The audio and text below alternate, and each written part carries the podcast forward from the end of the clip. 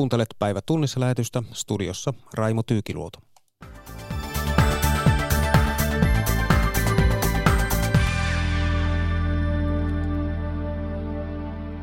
Eduskuntapuolueet alkavat yhteisvoimin etsiä uusia keinoja ilmastonmuutoksen torjuntaan.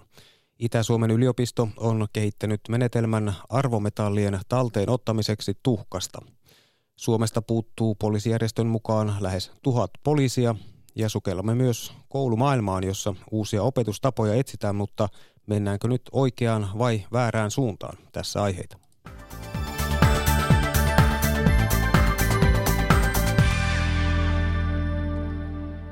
Eduskuntapuolueet lähtevät ympäristöministeri Kimmo Tiilikaisen johdolla kiireellisesti selvittämään, mitä uutta ja lisää Suomi voisi tehdä ilmastopolitiikassa. Pääministeri Juha Sipilän mielestä Suomella on suuria mahdollisuuksia ympäristöteknologiassa hiilipäästöjen käsittelyssä. Pekka Kinnunen. Pääministeri Juha Sipilän kutsusta puoluejohtajat kokoontuivat päivällä kesärantaan pyöreän pöydän keskusteluihin ilmastopolitiikasta. Parin tunnin keskustelu sujui sopuisasti. Näin vihreiden Pekka Haavisto ja vasemmistoliiton Li Andersson. Ei siellä mitään riitoja ollut, että siellä oli ihan hyvä henkistä ja asiallista keskustelua. No yksimielisyyttä oli ilmassa, että ongelma on vakava ja se on jo hyvä, että tämmöinen näkemys on yhteinen kaikille puolueille. Puoluejohtajat sopivat yhteisestä työryhmästä, jolla on kuukausi aikaa linjata Suomen tulevaa ilmastopolitiikkaa. Työryhmää vetää ympäristöministeri Kimmo Tiilikainen ja työn tuloksia käydään läpi joulun alla puoluejohtajien uudessa tapaamisessa pääministeri Juha Sipilä? No, tavoitteena on äh, linjata, että mitä me voitaisiin tehdä enemmän, äh, eli tavoitetasolla. Ja myöskin, jos sinne saadaan myöskin konkreettisia toimia, äh, millä alueella voidaan tehdä enemmän, niin tämä toimii. Meillä on hyvät linjaukset tällä hetkellä olemassa, jotka tähtää Pariisin ilmastosopimuksen tavoitteiden täyttämiseen. Mutta nyt kun on selvinnyt, että pitää tehdä enemmän, niin lähdetään Suomessa sitten, sitten konkreettisesti töihin. Ja ennen kaikkea mä näen suuren mahdollisuuden Suomelle siellä teknologiapuolella, miten hiilidioksidia hiiltä kaapataan ja miten sitä voidaan jatkojalostaa tai, tai sitten varastoida. Ja, ja se on myöskin suuri mahdollisuus suome, suomalaiselle työllisyydelle jatkossa. EU-tasolla puidaan muun muassa päästöoikeuksia. Vihreiden Pekka Haavisto. Jostain siellä kävi ilmi, että päästökauppa kiintiöissä on paljon ilmaa, hiilitonnien hinta ei nouse tarpeeksi korkeaksi ja silloin nämä uudet investoinnit, myöskin hiilen sitomiseen ja muuta ei tule kannattaviksi. Että siinä tulee aika paljon informaatiota. Ilmastopolitiikasta on tulossa tärkeä teema kevään eduskunta- ja EU-vaaleissa. Pekka Kinnunen toimitti. Jätteiden poltosta syntyvälle tuhkalle on löytymässä uutta käyttöä. Itä-Suomen yliopistossa on nimittäin kehitetty menetelmä, jolla tuhkasta voidaan ottaa talteen arvokkaita metalleja. Tuhkaa on tähän saakka käsitelty ongelmajätteenä, jolle on ollut vaikea keksiä hyötykäyttöä. Pekka Niiranen. Riikinvoiman ekovoimalaitokselle Leppäviralle tulee vuodessa noin 145 000 tonnia kierrätykseen kelpaamatonta jätettä. Jätteen pitäisi olla lajiteltua ja polttokelpoista, mutta käytännössä sen joukossa voi olla lähes mitä tahansa, sanoo Riikinvoiman toimitusjohtaja Juha Räsänen. Vastikään jätteen seasta löytyivät esimerkiksi kaivinkoneen telaketjut. Molemmat. Toinen tuli toisena päivänä ja toinen sitten toisena päivänä tuonne meidän jätteen käsittelyyn. Jätteenpolttolaitos tuottaa sähköä ja kaukolämpöä, mutta poltettaessa syntyy myös erikokoista tuhkaa. Tuhka on ongelmallista, sillä se sisältää haitallisia metalleja ja se on sen vuoksi käsiteltävä ennen kuin se voidaan haudata maahan. Nyt tähän on kuitenkin tulossa muutos. Itä-Suomen yliopistossa on näitä kehitetty menetelmä, jolla tuhkassa olevat haitalliset, mutta arvokkaat metallit voidaan ottaa talteen. Kyseessä on reaktori, jossa tuhka kuumennetaan jopa tuhat asteiseksi. Silloin arvometallit, professori Jorva Jokinmen mukaan, kaasuuntuvat ja ne saadaan kerättyä talteen. Ja niistä voidaan tehdä sitten nanomateriaaleja erilaisiin sovelluksiin, kuten elektroniikka, kosmetiikka ja niin edelleen. Haihtumaton tuhka voidaan puolestaan hyödyntää katalysaattoreissa. Jätetuhka onkin itse asiassa arvokasta, sillä sen arvioidaan sisältävän esimerkiksi yhtä paljon sinkkiä ja kuparia kuin vaikkapa talvivaaran malmi. Professori Jorma Jokiniemi. Kyllähän siinä puhutaan miljoonista euroista. Ja tässä on se etu, että me saadaan tämä tuhka kuorma lavalla niin sanotusti josta jätteenpolttolaitos jopa maksaa meille. Tutkimus jatkuu seuraavaksi isomman luokan kokeilureaktorissa, mutta kaupallinen yritystoiminta on vielä vuosien päässä. Riikinvoiman toimitusjohtaja Juha Räsänen uskoo, että menetelmän hyöty näkyy aikanaan myös kuluttajan kukkarossa. Sehän tarkoittaa sitten sekä edullisempia jätteenkäsittelykustannuksia että edullisempaa kaukolämpöä. Pekka Niiranen toimitti. Poliisijärjestöjen liiton mukaan Suomeen tarvittaisiin lähes tuhat uutta poliisia. Poliisijärjestöjen liiton puheenjohtajan Jonne Rinteen mukaan tehtävien hoitamiseksi vähimmäismäärän pitäisi olla noin 8000 poliisia, kun nyt poliiseja on hieman yli 7000. Poliisilta jää vuosittain hoitamatta 100 000 hälytystehtävää resurssipulan takia. Jonne Rinne. No kenttätyössä se näkyy työn pakkotahtisuutena, eli partiot siirtyy keikalta keikalle ja, ja rikosilmoitukset kirjataan sitten, kun ehditään. Rikostutkinnassa tarkoittaa sitä, että, että tota yksittäisen rikostutkijalle kasautuu satoja avoinna olevia juttuja, joita pitäisi mahdollisimman nopeasti tutkia, joita virkavastuulla sitten viime kädessä vastataan, eli, eli jutut eivät saa vanhentua, että syyteoikeus ei saa mennä pitkäksi. Kun tekeviä käsiä näkeviä silmiä ei ole, niin ne ei tahdo ne rikokset selvitä eikä, eikä tuota, jutut aueta totesi poliisijärjestöjen liiton puheenjohtaja Jonne Rinne.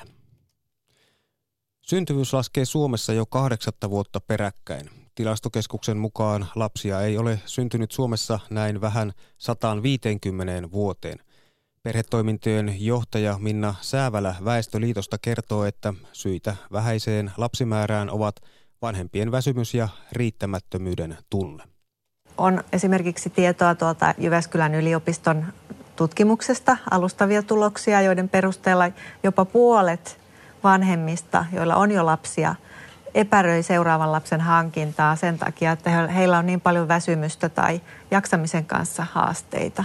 Tämä sama tulee myös monissa muissa vanhem, vanhemmuutta koskevissa kyselytutkimuksissa, esimerkiksi THL ja muilla, että siellä näkyy, että vanhemmat kokevat riittämättömyyttä ja tällaista väsymystä. Mutta siellä on myös muita tekijöitä, kuten parisuhdeongelmat, sitten on työn ja perheen yhteensovittamiseen liittyvät hankalat kysymykset, taloudelliset kysymykset.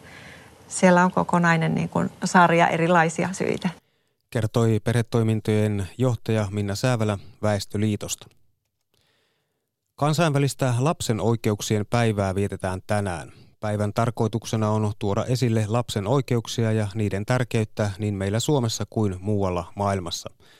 Anna Lehmusvesi soitti Mannerheimin lastensuojeluliiton auttavien puhelin- ja nettipalvelujen päällikkö Tatjana Pajamäelle. Niin, miltä suomalaisten lasten tilanne sinun silmissäsi näyttää? Toteutuvatko lapsen oikeudet täällä? No se, mitä meidän palvelun näkökulmasta asia näyttää, niin ne ei tietenkään kosketa ihan kaikkia Suomessa asuvia lapsia ja nuoria, mutta, mutta otetaan vastaan yli 20 000 yhteydenottoa vuosittain eri-ikäisiltä lapsilta ja nuorilta, että jonkunnäköinen heikokko signaali yhteydenottojen viestit aina ovat. Ja meillä tuo yhteydenottojen aihepiiri on 2010-luvun aikana niin kuin vakavoitunut merkittävästi masennuksen ja ahdistuksen tunteet ja erilaiset vaikeudet ihmissuhteissa ja koulukiusaaminen ja yksinäisyys on yleisiä puheenaiheita meidän palveluissa. Niin, onko poikien ja tyttöjen huolissa eroja? No ehkä enemmänkin kysymys on erilaista persoonista kuin sukupuolista, mutta, mutta jonkun verran eroa näkyy siinä, että pojat ehkä enemmän keskustelee ja kantaa huolta niin kuin erilaisista fyysiseen ja seksuaaliseen kehitykseensä liittyvistä asioista. Ja tytöillä taas sitten enemmän meillä kuuluu sellaiset mielen huonovointisuuteen liittyvät yhteydenotot. Joo. No miten paljon nuoret ovat ja lapset ovat huolissaan toisistaan? Soitetaanko teille paljon niin kuin kaverin puolesta? No se on kyllä itse asiassa asia, joka, joka näkyy meillä, meillä aika paljon, että, että nuoret ottaa vastuuta ystävistään ja, ja saattaa pohtia sitä, että, että kuinka oma ystävä voi ja, ja pitäisikö hänen puolestaan tehdä jotain tai pitäisikö hakea apua ja niin edespäin. Joo. Mistä se sinusta kertoo, että, että, että sit soitetaan teille?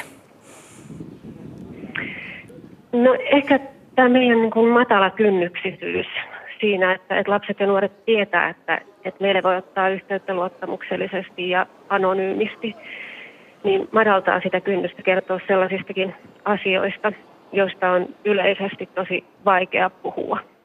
Joo.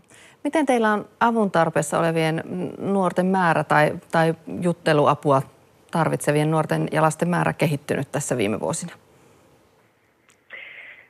No kyllä se trendi näiden vuosien aikana on ollut se, että me tavallaan vastaanotetaan jatkuvasti jonkun verran enemmän yhteydenottoyrityksiä, kun pystytään vastaamaan. Ja yhä enemmän myöskin tuolla meidän nettipalvelujen puolella on kysyntää, eli chat-palveluissa ja sitten meidän nettikirjepalvelussa, että, että ne on jatkuvasti hyvin käytettyä hyvinkin eri-ikäisten lasten ja nuorten parissa. No, lasten ja nuorten puhelin järjestää tänään maratonpäivystyksen. Sinne voi olla yhteydessä kello 12 alkaen kello 20 asti. Ja, ja vaikka kerrotkin, että teillä on matala kynnys, niin ihmiset saattaa lapset, nuoret miettiä, että, että onko tämä nyt semmoinen asia, että tämän kanssa voisi teille soittaa. Niin mistä tietää, että kannattaako teille soittaa? No, toi on totta, että moni lapsi ja nuori miettii, että onko oma huoli riittävän iso, jotta siihen voisi käyttää aikuisen aikaa. Ja meidän palvelussa me ajatellaan, että lapsen tehtävä ei ole arvioida sitä, onko asia tarpeeksi tärkeä. Että mikään lapsen tai nuoren asia ei ole liian vähäpätöinen, vaan meidän palveluihin voi ottaa yhteyttä ihan mistä tahansa aiheesta ja varmasti tulee kuulluksi.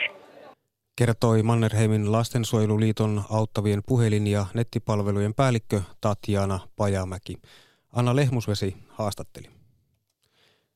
Nyt sukellataan koulumaailmaan, jossa uusia opetustapoja etsitään, mutta mennäänkö nyt oikeaan vai väärään suuntaan? Päivi Neitiniemen vieraina ovat psykologian tohtori Aino Saarinen ja kasvatustieteilijä apulaisprofessori Kalle Juuti. Molemmat Helsingin yliopistosta. Aino Saarinen, viikonvaihteessa luettiin hätkähdyttäviä tietoja – vielä julkaisemattoman tutkimuksesi mukaan kouluihin ollaan luomassa ilmiöoppimisella ja digitalisaation lisäämisellä uudenlainen toimintakulttuuri, jonka seurauksena lasten oppiminen heikentyy. Mitä käytännössä tarkoittaa, että oppiminen heikentyy? Millä tavalla? No jos tarkastellaan näitä viime vuosien PISA-tuloksia, niin voidaan havaita, että esimerkiksi matematiikassa vuonna 2003 suomalaiset oppilaat olivat maailmanlaajuisesti toisella sijalla. Nyt vuonna 2015 suomalaisten oppilaiden sijoitus on siellä 15. Ja, ja voidaan, jos tarkastellaan tätä, tätä ilmiötä, niin ei olla todellakaan vielä Suomessa missään katastrofaalisessa pisteessä luonnollisestikaan tämän oppimisen heikentymisen kanssa. Ei varmasti voida sellaisesta puhua, mutta totta on sekin, että ei enää päästäisi sinne palkintosijoille ensimmäisestä kolmanteen. Ja yleisesti ottaen puhutaan aina siitä, että tulee varhaisessa vaiheessa puuttua, jos havaitaan joku esimerkiksi laskeva trendi. Niin mielestäni on tärkeää, että me nyt tässä varhaisessa vaiheessa selvitämme, että mitä tässä mahdollisesti voisi olla, millaisia tekijöitä taustalla. Ja ilmiöt ovat hyvin monimutkaisia ja se, jos PISA-tulokset heikentyvät, niin taustalla on varmasti myös yhteiskunnallisia ilmiöitä ja hyvin laaja-alaisesti erilaisia suom- suomalaiseen yhteiskuntaan liittyviä asioita, mutta myös täytyy tarkastella sitä, että millä, ihan näitä opetusmenetelmiä siellä luokkahuoneessa. Mutta siis tutkimuksen pihvi on se, että matematiikkaa opitaan entistä huonommin kuin Siis meidän tutkimuksessahan ei tutkittu sitä, miten trendit ovat laskeneet tai nousseet, vaan meillä, meidän tutkimuksessa selitettiin nimenomaan näitä opetusmenetelmiä. Et sitten sieltä PISA-raporteista voidaan havaita nämä, nämä niin kuin suomalaisten oppilaiden sijoittuminen kansainvälisesti eri oppiaineissa. Mutta kuitenkin kun tutkitte tätä nykytilannetta, joka on nyt kouluissa, mm. ja käytitte vuoden 2015 PISA-tutkimusta, mm. niin miten tämä, miten tämä materiaali tukee näitä johtopäätöksiä tai tätä käsitystä? No me tosiaan käytimme tätä uusinta mahdollista aineistoa, joka oli saataville, joka oli vuodelta 2015. Toki on mahdollista, nyt elämme, elämme sitten siitäkin jo, on jo muutama vuosi aikaa ja, ja totta kai esimerkiksi digitalisaatiota on lisätty sen jälkeen suomalaisissa kouluissa mutta täytyy käyttää sitä aineistoa, joka on paras mahdollinen ja joka on uusin mahdollinen. Ja tässä aineistossa tosiaan havaittiin tällainen korrelatiivinen yhteys, että mitä enemmän luokkahuoneessa käytettiin näitä, näitä digilaitteita opetustarkoituksessa, niin sitä heikommat oppimistulokset oppilailla oli matematiikassa.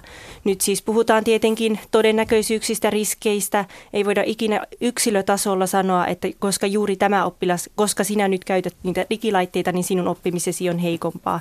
Mutta siis nämä on tällaisia yhteyksiä, jotka voidaan havaita väestötasolla niin kuin suurissa otoksissa. Apulaisprofessori Kalle Juuti, miltä tämä tutkimus ja nyt nämä, nämä johtopäätökset kuulostavat? No tutkimuksesta en voi tietysti sanoa mitään, mutta yksi tämmöisen PISA-tutkimukseen liittyvä asia olisi mun tärkeää tässä keskustelussa ottaa esille, että PISassa kysytään oppilailta, että kuinka usein käytät jotain laitetta. Esimerkiksi vaikka tieto- ja kysytään, että kuinka usein käytät opiskelussa selainohjelmaa. Niin mitä siitä voi päätellä sitten siihen, että, että millaista se opetus on ollut?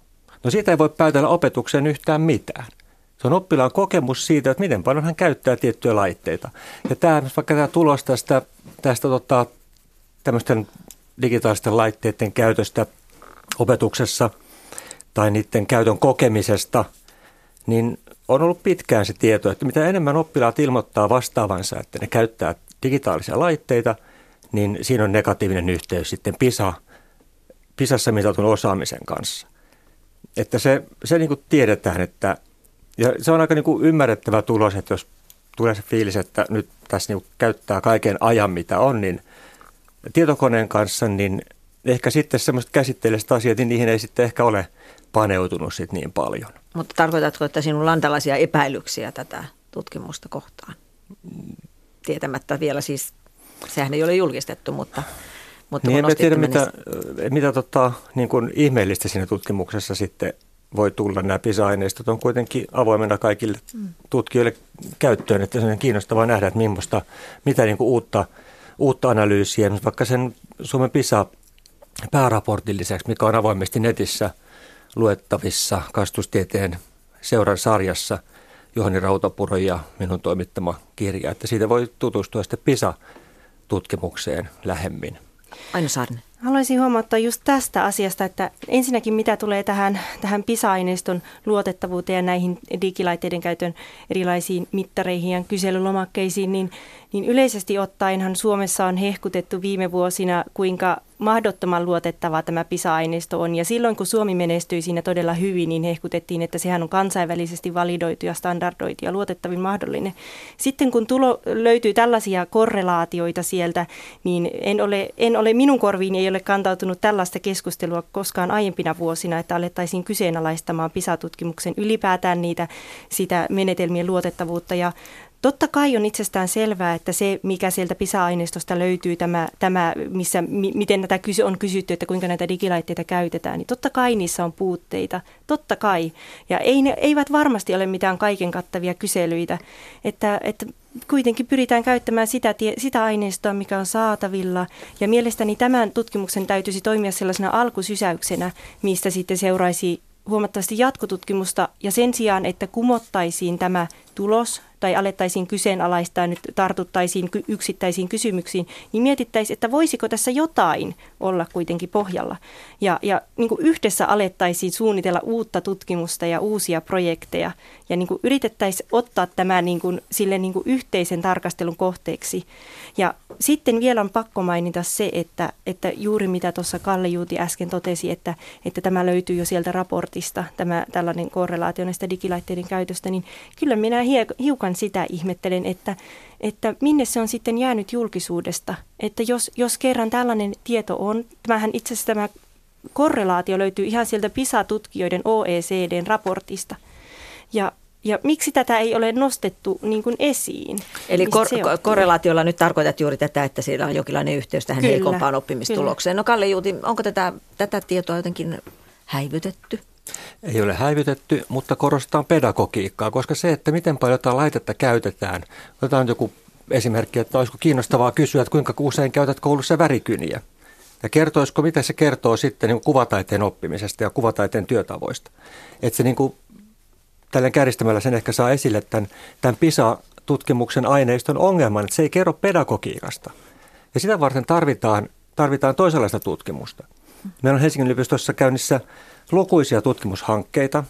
esimerkki isoimpana on Kai Hakkaraisen johtama Growing Mind-hanke, strategisen tutkimusneuvoston hanke, missä erityisesti paneudutaan sosiodigitaalisen kulttuurin, sosiodigitaalisen oppimisen. Ja sosiodigitaalinen ja sen, kulttuuri Sitä, että, että toimitaan yhdessä muiden kanssa, käytetään digitaalisia välineitä tavoitteellisessa toiminnassa. Et millaista toimintaa kouluun pitäisi järjestää, jotta opitaan sellaisia taitoja, sellaisia asioita, joita koulussa pitäisi oppia tai joita halutaan oppia. Päivin Eitiniemen vieraina olivat psykologian tohtori Aino Saarinen ja kasvatustieteilijä ja apulaisprofessori Kalle Juuti, molemmat Helsingin yliopistosta. Verkkopalvelut ovat tänä päivänä toisistaan erillisiä kokonaisuuksia. Useimpiin on myös tunnistauduttava erikseen ja eri salasanalla. Lähitulevaisuudessa palvelut tulevat muuttumaan ja avainsana tässä on lohkoketju, josta kertoo tiedon yksikönjohtaja Markus Hautala. Antti Saalström jatkaa. Mikä on lohkoketju? No, lohkoketju on sellainen teknologia, jonka alle itse asiassa liittyy monenlaisia erityyppisiä teknologioita, mutta että kaiken kaikkiaan yhteistä niille on se, että ne pyrkii paikkaan tätä luottamusvajetta, mikä meillä on tällä hetkellä internetissä. Okei. Okay. Netissä luottamusvaje, siihen yritetään saada vastaus. Kyllä, eli siinä on sitten erityyppisiä käyttökohteita, jos ajatellaan ö, tätä lohkoketjua, eli varmasti kaikista tunnetuin esimerkki on ehkä Bitcoin ja nämä kryptovaluutat, kuinka voidaan pitää kirjaa erilaisista digitaalisista omistuksista verkossa. Mutta sitten niin sillä teknologialla on tietysti löydetty paljon uusia käyttökohteita, josta yksi tämmöinen merkittävä on digitaalinen identiteetti. Eli meillähän on tänä päivänä aika lailla vaikeuksia tunnistaa internetin kautta muita ihmisiä, organisaatioita tai luottaa siihen tietoon, mitä verkon kautta jaetaan. Voiko täällä olla jonkunlaista niin kuin, kuvailla jotenkin edistykselliseksi kirjanpidoksi vai millä tavalla tätä nyt konkretisoisi? No periaatteessa näin. Eli tota, se on semmoista yhteistoiminnallista kirjanpitoa, eli se on ehkä se suurin murros, murros tässä. Eli tänä päivänä tätä kirjaa pitää tämmöiset keskitetyt tahot maailmassa ja omistaa meidän tietoja ja tällä tavalla. Ja nyt sitten jatkossa, mihin tämä pyrkii, tämä teknologia, on se, että me pyritään hajauttamaan ikään kuin se kirjanpito ja sitä kautta luottamaan toisimme. Tässä lähti käyntiin Bitcoinista ja muutama vuosi sitten on, tai muutama vuoden ollut olemassa tämä teknologia, niin, niin tämä kuulostaa äkkiseltä, tai tulee sellainen mielikuva, että aika edistyksellistä matematiikkaa siellä taustalla. Onko mä ihan väärässä tämän ajatuksen kanssa? Et lainkaan väärässä, että tällä hetkellä varmasti maailman kovimmat matemaatikot nimenomaan miettii tätä kryptografiaa, joka liittyy tähän, mutta että mm. onneksi tämä on semmoinen asia, josta meidän kan, tavallisten kansalaisten ei tarvitse sillä tavalla huolehtia. Niin, onko tämä enemmän sellaista, mikä tapahtuu siellä niin sanotusti konehuoneessa? Eli, eli vähän niin kuin, että mä en edes tiedä, että jotain tapahtuu, mutta palvelu toimii jotenkin eri tavalla kuin aikaisemmin. Vai onko tämä sellaista, mitä mun pitää niin kuin aktiivisesti ymmärtää ja tietää ja jollakin tavalla edesauttaa louhia jotain tai muuta, mitä näitä termejä on? Joo, ei, ei todellakaan tarvi. Eli tämä on oikeastaan sitä niin kuin, tavallaan internetin protokollataso, joka tapahtuu sitten siellä konepellin alla ja hmm. noin niin kuin esimerkkinä aika harvo meistä sähköpostin käyttäjistä ymmärtää tänä päivänä, mitä siellä internetissä oikeasti tapahtuu. Että se on sitten se käyttöliittymä, jota se tavallinen käyttäjä käyttää. Mm. No tästä tunnistautumisasia nostettiin esille. Mitä, mitä mm. kaikkia käyttökohteita tällä teknologialla oikeastaan voi olla? No siinä on tietysti aika paljon sellaisia eri, erilaisia kyvykkyyksiä, mitä tulee ylipäätään lohkoketjuihin. Eli se on nimenomaan tämä omistusten kirjanpito, sitten digitaaliset sopimukset, puhutaan ehkä älysopimuksistakin, digitaalinen identiteetti ja tällä on paljon eri käyttökohteita, mitä tulee esimerkiksi tilaustoimitusketjujen läpinäkyvyyteen, mm. ihan kaikkeen datan jakamiseen, luvittamiseen ja, ja sitten ehkä tämmöinen aika mielenkiintoinen esimerkki, mikä me ollaan rakennettu yhdessä pankkien ja PRH ja Veron kanssa on tämä, että millä tavalla voidaan perustaa yritys täysin digitaalisesti sillä tavalla, että siihen osallistuu tosiaan näitä monia eri toimijoita ja nykypäivänä, jos ajatellaan, kun yritystä ollaan perustamassa, niin kestää hyvinkin näiden eri luukulla rappaamisten takia ehkä sen kuukauden, niin tässä meidän ratkaisussa sen yrityksen pystyisi perustamaan sitten yhden käyttöliittymän kautta noin 15 minuutissa. Okei, eli sulla on tietoa tai näillä eri, eri virastoilla on tietoa ja sitten nyt, nyt ne on niin kuin ei ikään kuin keskustele hirveästi keskenään, Kyllä. niin nyt sitten tällä teknologialla pystytään sitten tuomaan ne jotenkin yhteen helposti. Joo, niin. nimenomaan. Eli siellä konepellin alla sitten mm. kytketään nämä eri toimijat yhteen ja mm. ne sitten tuottaa lop, sille loppuasiakkaalle palveluita. Mm. Onko tämä semmoinen ajatus, että jotenkin taustalla, että välikäsistä eroon jotenkin?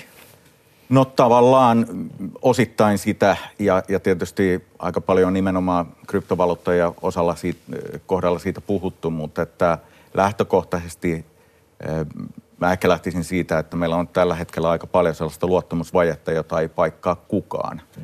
Ja siihen voidaan nimenomaan hyödyntää tätä teknologiaa. Jos nyt ajatellaan vaikka identiteettidataa ja kuinka sitä voidaan välittää maiden välillä ja mm. näin poispäin. Mitä tämä luottamusvaje, mitä se käytännössä tarkoittaa? No se käytännössä tarkoittaa ihan esimerkiksi sitä, että jos otetaan nyt vaikka käyttänyt esimerkki siihen, että kaikki maista on varmaan saanut nigerialaiskirjeitä ja sitten ei ihan voi luottaa siihen, että onko siellä oikea prinssi verkon takana vai ei, hmm. niin jatkossa voitaisiin sitten varmistua tämän henkilön identiteetistä.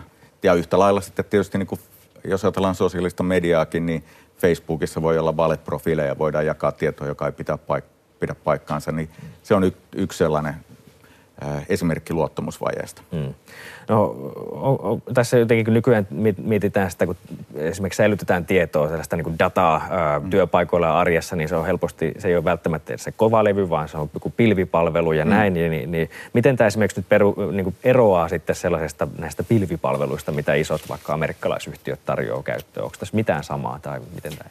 No varsinkin jos me identiteettidatasta puhutaan, niin se merkittävä ero on nimenomaan se, että se kaikki tieto ei ole yhdessä siilossa ja yhdessä pilvipalvelussa, vaan se, sekin voidaan sitten hajauttaa eri palvelun tarjoajille ja sitä kautta vähentää näiden tietomurtojen riskiä. Niin, eli ei ole missään niin kuin yksittäisissä palvelinkeskuksissa, vaan Kyllä. onko se niin kuin, että se on, miten se meni? Se kaikki? voi olla sitten hajautettuna, eli käytännössä jos rakennetaan tämmöisiä luottamusverkkoja, niin mm. erityyppiset palveluntarjoajat sitten voi omilla palveluillaan kytkeytyä siihen. Mm. Oikeastaan vähän samalla tavalla kuin miten sähköposti toimii tänä päivänä. Mm.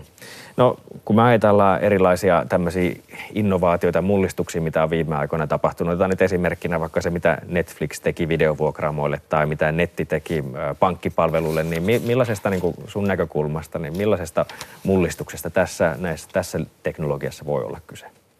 No todella suuresta mullistuksesta, että jos ajatellaan nimenomaan sitä, että ollaan lähdössä perustavanlaatuisesti muuttamaan nykyisin vallitsevia tämmöisiä luottamushierarkioita, niin totta kai niillä on merkittävä vaikutus. Ja mikäli tähän tutkimusyhtiö Kartneriin on luottamista, niin tämä liiketoiminta arvoltaan tulee ensi vuode, vuosikymmenen loppuun mennessä olen kolme triljoonaa. Että, mutta ihan alkuvaiheessa ollaan tietysti vielä tällä hetkellä, että – yritykset noin laajemmin ja, ja viranomaiset on kiinnostunut, alkanut kiinnostua tästä teknologiasta vasta noin kolme vuotta sitten. Mm. Paljon on hypeä, paljon odotusarvoa, mutta onko siellä sitten taustalla ihan oikeasti sitä, että nyt sitä näyttäisi, että, että aletaan aidosti tekemään sovelluksia ja se alkaa näkyä enemmän enemmän meidän kansalaisten arjessa? Kyllä. Mm. Eli nyt ollaan oikeastaan, oikeastaan tämän vuoden loppupuolella siirrytty siihen vaiheeseen, kun alkaa ensimmäisiä tuotannollisia mm. käyttöjä olemaan. Ja, ja esimerkiksi Nordea on julkaissut tämmöisen kaupan rahoitukseen liittyvän ratkaisun tämän, tämän vuoden kesäkuussa. Onko tässä nyt, voiko äkkiseltään sanoa jotakin selkeitä aloja, että mitä tämä ehkä jopa uhkaa tämä teknologia? No varmaan se, en mä näe, että se niin toimialoja sillä tavalla uhkaisi, mutta se uhkaa tämmöisten perinteisten alustatalouden liiketoimintamalleja, tämmöisiä perinteisiä alustatalouden liiketoimintamalleja, missä on tämmöinen keskitetty taho – joka takaa sen luottamuksen. Ja mm. näistä keskitetyistä tahoista pyritään nimenomaan eroja demokratisoimaan sillä tavalla liiketoimintaa ja maailmaa noin ylipäätäänkin. Mm. Internetissä on se paradoksi, että sehän lähti kaiken kaikkiaan tällaisesta hyvin demokraattista informaation välityksestä, mutta sitten kuitenkin päädyttiin tällaiseen äärikapitalistiseen maailmaan, jossa mm. tietyt isot suur, suuren maailman toimijat hallitsevat sitä meidän dataa, niin totta kai se pelko on oikeastaan kaikessa teknologiassa – ja sitä etiikkaa täytyy miettiä. Ja yhtä lailla lohkoketjujen tapauksessa, niin tämä asia, mitä me ollaan korostettu, on se, että kun näitä luottamusverkkoja perustetaan, niin niiden täytyy olla sitten demokraattisesti hallinnoituja myös. Sanoi tiedon yksikönjohtaja Markus Hautala. Antti Salström haastatteli. Vesistöjen pinnat ovat erittäin matalalla, paikoitellen jopa poikkeuksellisen alhaalla. Vähäsateinen pakkassää pitää veden korkeudet laskussa tai nykyisellään koko maassa Lappia ja Itä-Suomea lukuun ottamatta. Erityisesti haittaa tästä saattaa aiheutua vesistöissä sijaitseville vesiputkille ja matalissa järvissä kaloille. Myös osa kaivoista on vaarassa kuivua. Titta Puurunen. Vesistöjen vedenpinnat ovat paikoitellen jo poikkeuksellisen alhaalla ja jatkavat laskuaan, kertoo Keski-Suomen elykeskuksesta ylitarkastaja Pekka Kiviakola. Riippuu vähän järvestä, mutta suuremmissa järvissä ollaan semmoinen 30-40 senttimetriä tavanomaista ajankohdan vedenpintaa alempana. Päijänteissä noin 20 senttiä ollaan alempana kuin tähän aikaan keskimäärin. Esimerkiksi Keitele ja Päijänne ovat laskeneet viime keväästä arviolta jo 80 senttimetriä. Päijänteen rannalla 15 vuotta asunut korpilahtilainen Anne Hyyppä on huolissaan tilanteesta.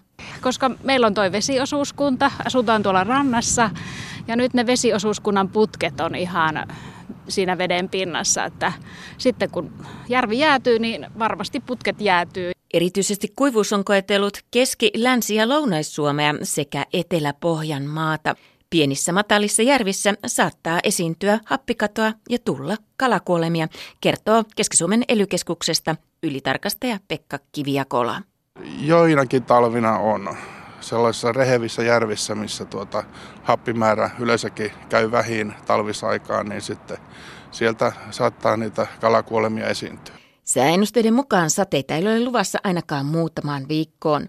Monilla alueilla pohjavedet ovat jo poikkeuksellisen alhaalla ja ne saattavat kuivattaa kaivoja, kertoo ylitarkastaja Pekka Kivijakola Keski-Suomen elykeskuksesta. Paikotellen, varsinkin tuolla Suomen selän alueella, Multia, Saarijärvi, Kivijärvi, niin siellä ollaan joku 80-90 senttimetriä tavanomaista alempana pohjaveden pinnat ja saattaa olla, että se sitten talven aikana laskee tai vieläkin täskettä, että jollakin saattaa sitten kaivossa käydä vesi vähin. Titta Puurunen toimitti. Ja tässä oli päivä tunnissa lähetys.